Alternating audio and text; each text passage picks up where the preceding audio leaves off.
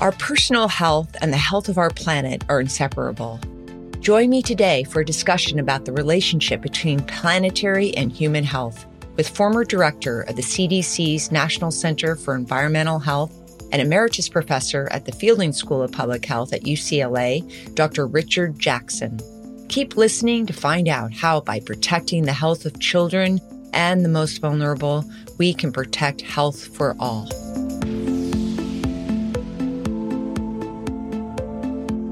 Well, welcome, Dr. Dick Jackson. It's such a pleasure to have you on our podcast today, and I've been looking forward to it for years, actually, ever since I heard you speak in the Horseshoe Room when you were the medical state officer for Governor Schwarzenegger. And you just wowed me at that point, and ever since has continued to do that. And I was fortunate to then become one of your colleagues when you moved to UCLA. So one of the things that really strikes me about you and your ability to translate science to the layperson is how you can decipher science and understand it and really translate it for all of us that might not be as well versed. And one of the areas that you're really incredibly focused on now and have been is the human health and its interrelationship to planet health.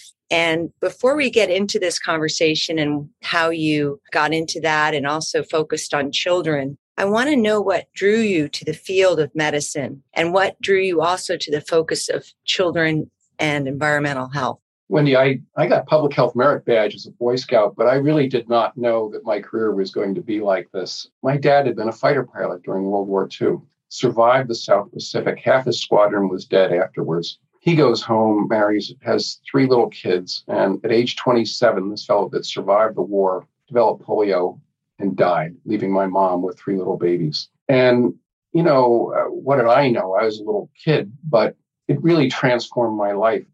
It wasn't even conscious. I needed to work on things that were important. There were so many things that seemed silly to me. And this one was seeing my mother suffering, seeing the basically we were put in poverty for years because of it, what went through. And so when I was in my teens and looking at what to do with my life, I didn't really know any doctor in my life. I didn't know any scientist. I didn't know anybody with power. And I just decided, well, I'm good at science. I think I'll apply for medical school. And I was lucky enough to go to UCSF, even though I grew up in Newark, New Jersey. And pediatrics really drew me. And it wasn't until much later in life I realized that I was trying to redo my own childhood by doing the pediatrics. And then, of course, I picked infectious disease and worked on smallpox eradication.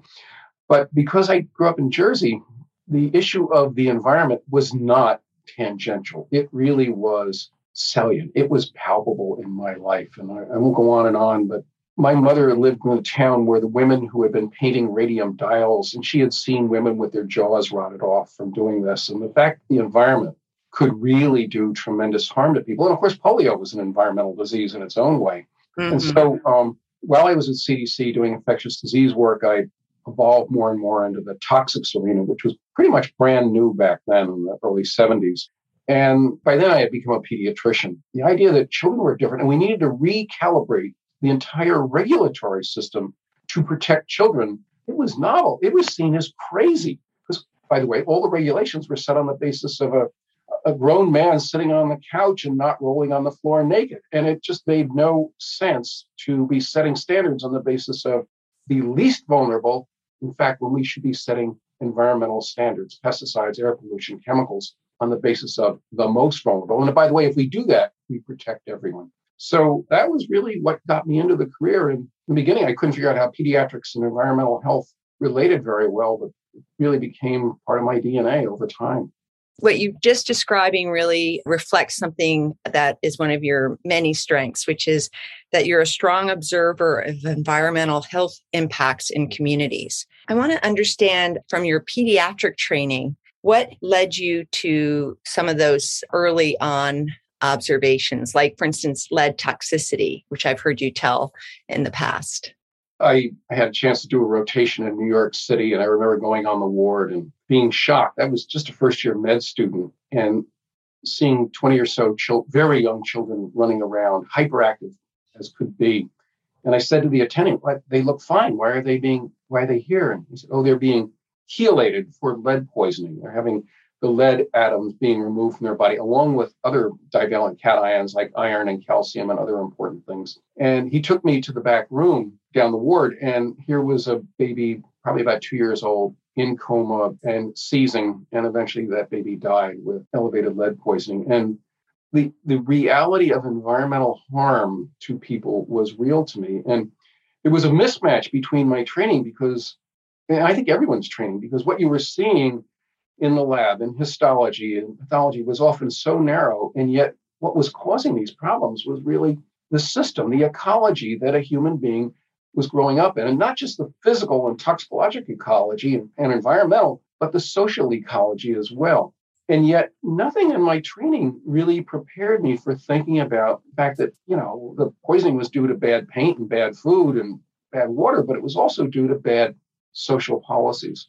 And so after my pediatric training, I went to work on pesticides, which sounds very narrow and remote, but I ended up loving it. And I'll just tell you, it was more interesting than pharmacology, which I always loved, in part because the complexity of it and the exposures were so profound. I would go out and do investigations of farm worker poisonings where 100 workers would be in the field vomiting and blurred vision and sick as could be. And there'd always be 5 or 8 pregnant women in the group. And there would always be 3 or 4 kids. And in some crops that where it's piecework, there are even more children. And over again, both the toxicologic issues, but then the social issues, that you couldn't disconnect them. They were so profound. And of course, the people were afraid to say anything because many of them were undocumented. So a whole new world. And maybe there's some advice for the young people, which is when you go deep on an issue, you actually learn that everything is connected to everything else. And it's overwhelming sometimes. You have to sort of figure out how can I focus and be narrow on a solution. And maybe if you'd like to talk about, I'll tell you about thinking about some of those solutions. Yeah, well, you even experienced it yourself, as you said earlier, with your own childhood. When your dad passed away, it suddenly drove your family to poverty. That was a social outcome to a disease that now, fortunately, is preventable. But that's what we're experiencing too. Many families are experiencing that with COVID. There's a letter that you wrote in 2007 to the really well-respected journal Science, where you describe the uniqueness of children's health related to public health and policy, and how focusing on children can also give us clues on how to improve our physical environment, like more sidewalks so they can walk safely to school. Why do you think that these topics at that point, which many people thought of as revolutionary, why do you think that's so revolutionary to think about the built environment and its relationship to health through the lens of children? I love this question. You know, I went to CDC. I was originally there as a young EIS officer. I went back to CDC in the year 1994 and became head of environmental health for the United States of America. And we were up to our ears in toxic things, including chemical weapon destruction and cruise ships docking on the United States. This is my center's work. But we were also measuring chemicals in people. And that interest came out of the work on, we called it biomonitoring, the work on, for example, the farm workers, because they would go in and they'd be sick as could be. And the defendants' lawyers would say, oh, you can't prove they're chemically exposed. And we didn't have a way to measuring what was in the urine or the blood or the person. And so thanks to CDC's spectacular laboratories and the help of members of Congress, including Nancy Pelosi, were able to get the appropriations to put in place a powerful lab to biomonitor the U.S. population, about 5,000 people a year sample. But then it gave us, here's the normal standards, and this is what would be well above, should be. By the way, one of the chemicals we were looking at was phthalates. These were the softening chemicals that are used in plastics. And I remember learning that baby pacifiers were 50% phthalates. Wow. And, you know, a baby sitting there chewing it. And these chemicals are weak estrogens, weak carcinogens, but you don't want to be immersed in them constantly. And here's a baby being exposed. By the way, some of the bottles were made of this and on and on and on. So, but where I was going was that getting the policy in place to really respond to that was very, very difficult. And often one had to reach out to advocacy groups because I can condemn the use of this publicly, but political backlash was really pretty powerful. The political and adversarial process around chemicals is extremely difficult. It was crosswise with one of the chemical companies who literally had a private detective company going after me. And we had to have the state police go and do a scan of my office to make sure there weren't bugs and this sort of thing. I was a government employee then. So living in Atlanta, I became aware, and everybody in Los Angeles understands this, that the hardest part of your life is your commute for many people. And my kids were in three different schools, all in different directions. The high school did not have a sidewalk within 6 blocks of it. And over again, I kept thinking, you know, I'm worried about atoms and lead and molecules of phthalates and polar bears and the ice caps. But, you know, where people live is hugely important. And I know that sounds radical, but the fundamental start of public health in 1870s, 1880s, 90s was where people lived, that people needed decent housing. The greening of spaces was so important, but also creating both recreation and social outlets, but also transportation outlets, so people are not held hostage to very expensive automobiles. You really translated that observation to our own campus, leading the Semel Healthy Campus Initiative Be Well Pod, and really promoted active transport based in science, which was so useful, right? What is it, 10 pounds a year you'll drop, or the first year anyway, if you adopt active transport, which really facilitated people's ability to sort of try it out and keep it going. So again, I think for the listeners who are trying to figure out how to make a difference or be innovative, really observing your own environment can really enhance and give you ideas for actually research or even working on policies like you have. You know, Wendy, you'll trigger a couple of thoughts here, but one is... when I was there at the university, I would go across the street to my dentist's office, who was on the 4th floor of the building there. And I would say to the guard, I want to take the stairs. You know, 1 flight of stairs a day for a year is 1 pound of body fat that I can burn off. And I always would take the stairs. And he said, well, you can't. Well, wait a minute. So finally he agreed. He took me outside and I went around the building and to this dark, rather scary door and opened the door. And here's the exit stairway. I went up, and by the way, I still couldn't get into the 4th floor, so I had to go back down again. But even something as simple as depriving people of that essential physical activity, and it's actually good for us in terms of balance and leg strength and all the rest, back to being able to bicycle or walk to campus. We have 2 hospitals, as you know, one in Santa Monica and one Ronald Reagan on the campus itself. There needs to be a bike route between those two. I remember the pediatric resident saying to me, you know, it takes me 45 minutes to take a bus or a car over to campus from where I live. If there were a bike route there, I could bicycle in about 20 to 25 minutes. And by the way, I still would not need to go to the gym then, and I'd be more reliably on time, because you can't be late if you have a shift and the folks who are exhausted need to go home. So even something as simple as that, to much more complex issues like, and UCLA has done a wonderful job, and Renee Fortier, the just now retired head of transportation and events, working to really improve public transportation to de-emphasize the importance of parking structures and cars. And one that was very important to me as a pediatrician is 20 is plenty. And the partner on that was also the UCLA Police Department, who were very much in favor of reducing speed on campus. There's no reason you need to go across a 250-acre campus at speeds bigger than 20 miles an hour. And you know better than I, if a child's hit by a car going 20 miles an hour, you know, it is a big risk, but it's not this, it's 10 times the risk if they're going 40 miles an hour, the vehicle is. So over and over again, by using the health lens to look at the campus, and you were very important on this leadership, look at the health lens to look at food, and Jane Semel was the same, to look at habitation and housing, to look at transportation and walking, and ultimately the social connectedness. Where are the spaces that people can come together, feel safe, and be together? And by the way, UCLA is so rich in terms of art and music and other things that make life enjoyable and worth living. And creating those spaces is not tangential to human health. It is essential to human health.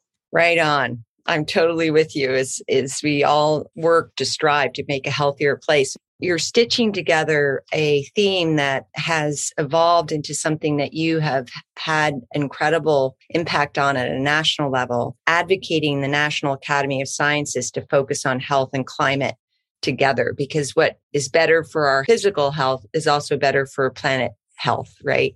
So I'd love to hear your journey in that, trying to really convince this highly esteemed group, National Academy of Sciences, and their members, because again, here you are at the forefront trying to really have a titanic shift, really. One is, you know, to go from infectious disease to pediatrics to environmental health to more distant stuff. Over time, it became clear that the biggest threat to my children and my grandchildren and to everyone's grandchildren is going to be climate heating. I actually avoid using the term climate change if I can, because this heating is having such profound effects. And just a couple of days ago from when we were recording this, the international agency looking at climate change came out and said, this is a line we were using for 10 years now in pediatrics. This is code blue. It's something you can no longer ignore. You have got to jump on very, very fast. And I think time for dithering is over. Getting the National Academy of Medicine, and it's a little obscure to people, but there are three elements within the National Academy of Sciences. One is the National Academy of Sciences, which are really the more classic technical scientists, if you will. And they've been talking about these issues of bioengineering and reducing carbon dioxide in the atmosphere by putting reflectors in the outer atmosphere and on and on and on, reducing heat of the planet. Engineers, National Academy of Engineering, think a lot about, for example, desalination because of the changing water patterns and the horrific drought that we are facing in the West and the fires. Thinking about engineering solutions, but medicine in a way, and this is paradigmatic for all the things we're doing, medicine is the integration of all these elements. We see the results of what the engineers and the scientists, et cetera, do in medicine. That child is the epitome of what we need to be protecting. But frankly, medicine has been slow in grasping just because we docs are very good at dealing with the patient in front of us. You know, and I always say that internist looks at a snapshot of the person and what do I do right now to get them through the hypertensive episode or something else. In pediatrics, we have to think about the whole trajectory of that child's life. And what are we doing now that will, in fact, we use various terms like anticipatory guidance to really make the parents really focus forward. And you'll get through it because raising young children is hard work and helping them cope with that. And my problem with the National Academy of Medicine was most of the physicians are so loaded up with work, you know, 20, 30 patients a day. And a lot of them have, the young ones have huge amounts of debt from school and their own personal life demands that getting them to think about something that far away and remote when they're looking at real life problems right in their face all the time was very hard. Two allies that I found in that were, in general, very young physicians who were extremely concerned about this. And very frustrated, there was no career path for them. You know, if they wanted to study some narrow bit of the clotting cycle, they could find NIH funding to do that. But if they wanted to look at the threat to humanity that might cost 500 million lives, there was no funding or support to do that. The other group of physicians that were very supportive were the older ones. And if you will, grandparents. You know, they're at the point in their career, they kind of know a lot of the medical side, but they're really looking forward about what's going to happen to my children, my grandchildren, my great-grandchildren. And so getting the National Academy of Medicine to embrace this.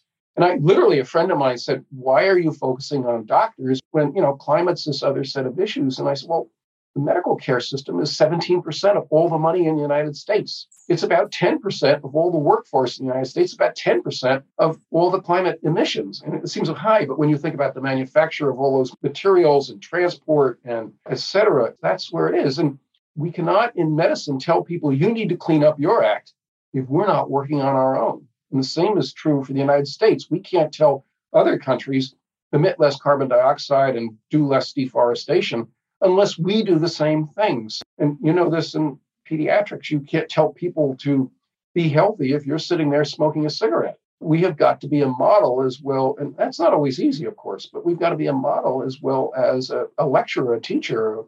And the other part of medicine, by the way, this is very rich for me, is we have to be with people. It's not arm's length. And when people are suffering, sometimes all we can offer them is our presence. What you just said is so right on in terms of having a finger on the pulse to the community is really important for people who are creating policies or research. And your capacity to do that in so many parts of your life is transformative, not just for our immediate community, but nationally. And I know you've just become a grandparent or two. And has that given you a different perspective? Well, I didn't have daughters, so I have to admit that my granddaughters completely enchant me. It would go years without one of my sons running up and giving me a hug, but the little girls do it all the time. So the heart melts very easily. And when you're the parent, you are protective of your children, but you're so overwhelmed with the demands and the hour to hour and how do I deal with this and get them back and forth. But as a grandparent, you have time to really enjoy it's such a gift to enjoy the experience of watching this person evolve and develop and to have a dream in one's eye and then a year later have a quite functional human being. It's humbling. But that vulnerability, throughout human evolution, species died, people died, families died if you didn't take care of your children. And fertility was seen as a tremendous gift and children were seen as incredibly precious. And we've made it so hard in our society to be young parents. And it's one of the reasons I hope that as the infrastructure and other bills go through, we think about ways to make it, we're never going to make it much easier, but at least make it easier for people, particularly poor people and those without enough resources to care for and raise their children, educate their children, feed them for that matter. And so I'll just say this because I've been thinking a lot about it. I think too much in America, we see things as a zero-sum game. So if that person's doing better, I'm doing worse. And it's underneath a lot of the tensions we're having culturally and other ways. And yet the whole American tradition was that love is not a pie. Our society's not a pie. If you get more, I get less. No, it was always if we did it right, everybody would do better. And we've kind of begun to forget that, or I believe we've forgotten it. And it's antithetical, not just to children's health, but to the society's well-being and happiness, really. Mm-hmm. Yeah, I really agree with you that all of us are interconnected. And it's just the same as what you said. The solution to many of these challenges are that we need to interconnect our disciplines and put our heads together. And I so agree that children are vulnerable and also resilient. And there are other groups as well that are more vulnerable. I'd like to know, how does environmental health and safety and climate health relate to racial and economic inequities? It is very difficult to start out life with very little resources, being able to explore your environment in a safe way. And what many portions of our population, particularly the African-American population, has been marginalized. They had no ability, many of them, to build capital in the family. It's, if you're born and you have a bit of money to pay for college, pay for your education and get some property and get a leg up in the world, it's so much easier. And yet generation after generation of African Americans lost their farms, lost their homes, had great difficulty in getting started. So putting people behind right from the very beginning and then figure, oh, well, they're behind because it's their own fault. They didn't work hard enough. They didn't get themselves educated. So it becomes an inculcated prejudice into a society that we don't even know we're aware of. I remember, I'll just say it outright, when I was at CDC, we got our first woman director at CDC, Julie Gerberding, who I admired very much. And one of the pieces of education was that, we didn't see enough from a woman's standpoint. And when Dr. Satcher came in, African-American gentleman, he raised our consciousness of you have to have shared leadership and, for that matter, shared power. Because if you got 10 white men sitting at a table making a decision, they miss entire aspects of what they're looking at. Yes, there needs to be women. Yes, there needs to be people of color and people who came out of poverty at the same time. And so I think opening up, and it will happen one way or another. It's pleasantly or unpleasantly, but it's going to happen. At the beginning of my class, I taught one on built environment and health 3 times a year at UCLA for about 10 years. I would have the students after the first class go to the windows and look down on Charles Young Roadway there out the window. And I would tell them, now I want you to say what I just said. Look out the window and yell, just because it is this way doesn't mean it has to be this way. And they would yell that out. I said, okay, they didn't hear it over at the medical school. Yell it out again. And they would yell it out again. But where I'm going with that is the idea that what you were handed is what you have to live with is wrong. Yeah, we've got to live with the planet we've got, but sharing the resources the planet has is something we have to do. And that's not just in the U.S. or Los Angeles, that's globally. Thank you for making those insightful comments about the inequities that we're facing and also some solutions. And I'm hopeful that we are moving forward in a meaningful way, certainly at UCLA and the UCs and California. I'd like to focus now on Los Angeles and the sprawling car-centric city that it is. And in 2019, there were more than 150,000 people in LA County spending 3 hours traveling to and from work. And in a recent report from City Lab called My Commute is Hell, 43% of respondents commuted over 60 minutes to campus each way. How did LA come to be like this? And what are your suggestions on how we can move away from this kind of car-centric society? 100 years ago in Los Angeles, you could take the red line from Santa Monica Beach to downtown Los Angeles on the trolley car. It would take about an hour. Now you can have the most expensive Lamborghini you can imagine and drive there, and it will take about an hour. And there are many drivers for this, one of which is our real estate practices are crazy. We, if you will, legislate against high density. We make it very hard to put density in place. You can't have a city without density. That's part of the energy and liveliness of a city.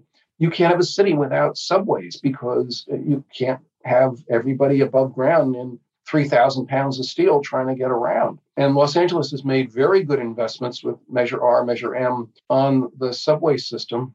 Sidebar, with Renee and UCLA have been working hard to get this subway stop for the line that will come down from Van Nuys and eventually to the airport, to have that on our campus. Wouldn't that be wonderful, both for UCLA, our students, and our faculty? It would help our recruiting for everybody as well.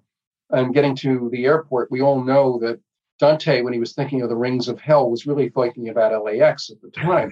But there are many things that we could do to make it easier. One is, I think COVID's taught us a lesson that we could do a lot more of our work remotely. We don't have to travel all the time. And I think we're never going to go back to the way it was. Two is parts of Los Angeles are desperately underparked. And if you look at the maps of where the most challenging levels of poverty and most challenging levels of obesity and other chronic diseases are, they're also the areas with the least amount of parks. And green space does make life easier. So I became obsessed with the Los Angeles River.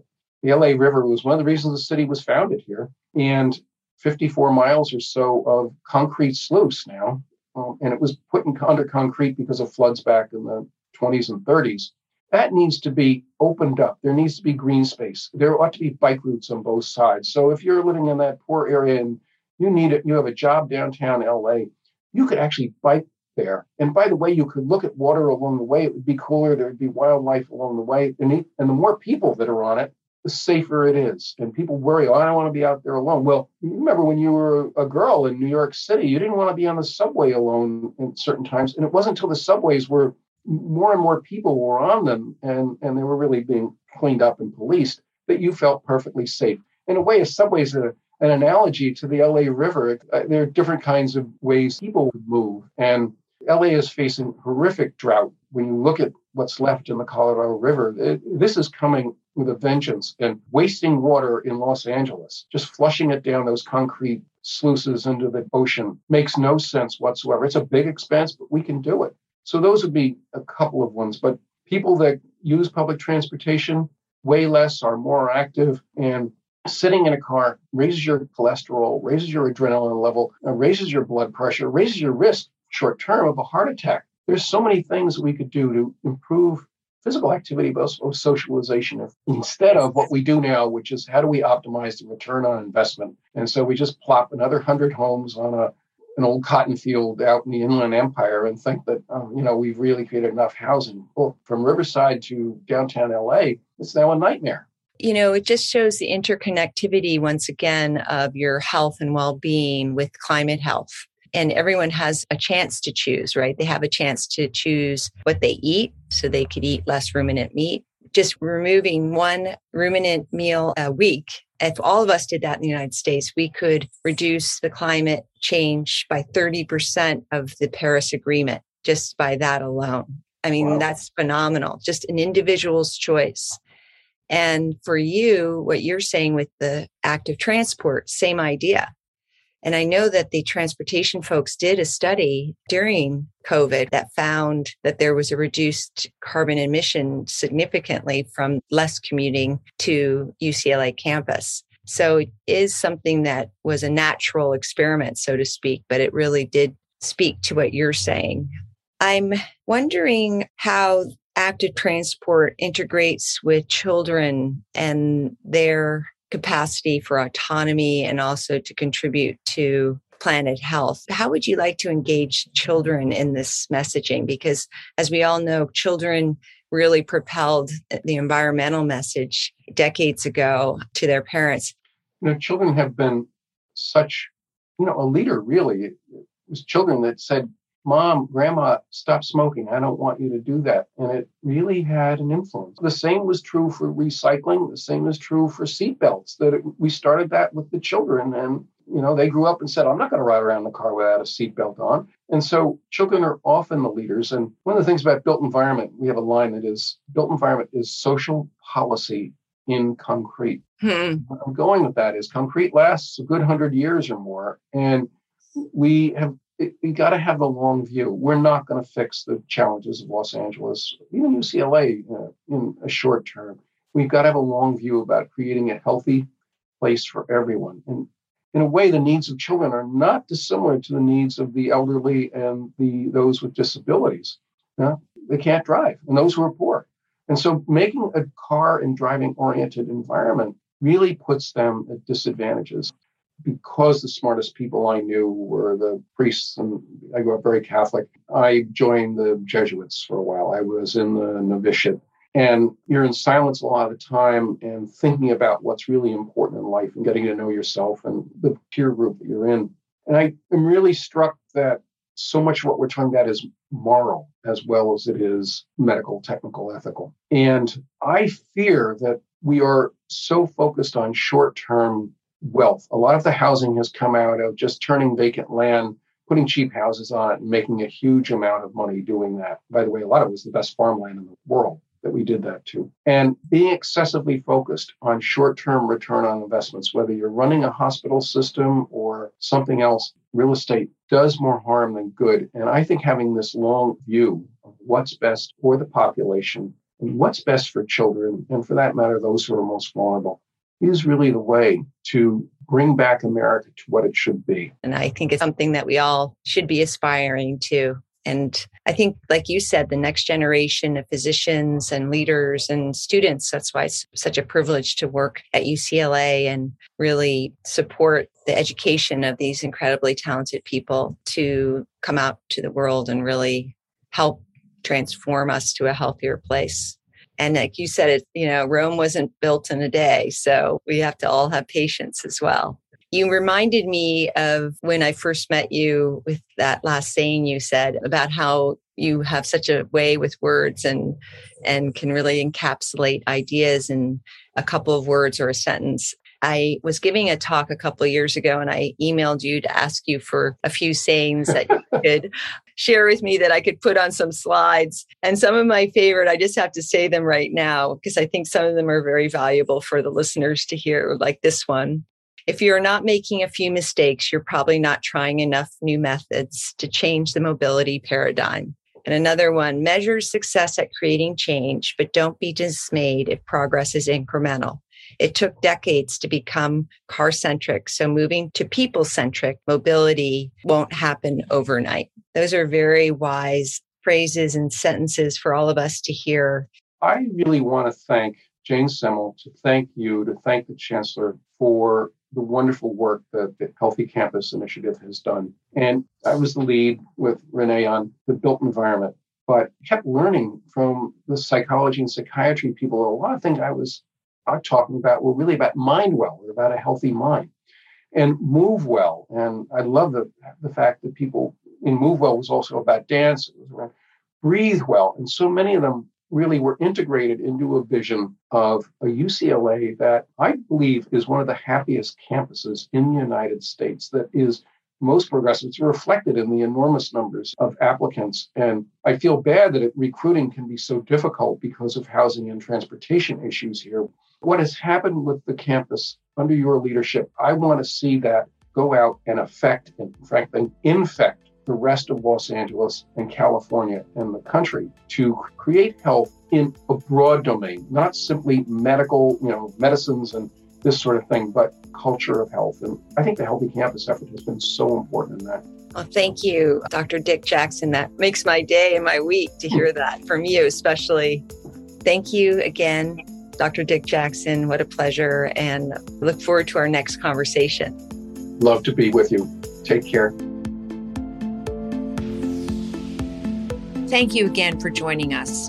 For more information about today's episode, visit our website at healthy.ucla.edu/livewellpodcasts. Today's podcast was brought to you by the Semel Healthy Campus Initiative Center at UCLA. To stay up to date with our episodes, subscribe to UCLA Live Well on Apple Podcasts, Spotify, or wherever you listen to podcasts. Leave us a rating to tell us how we're doing. And if you think you know the perfect person for us to interview next, please tweet your idea to us at HealthyUCLA. Have a wonderful rest of your day, and we hope you join us for our next episode as we explore new perspectives on health and well-being.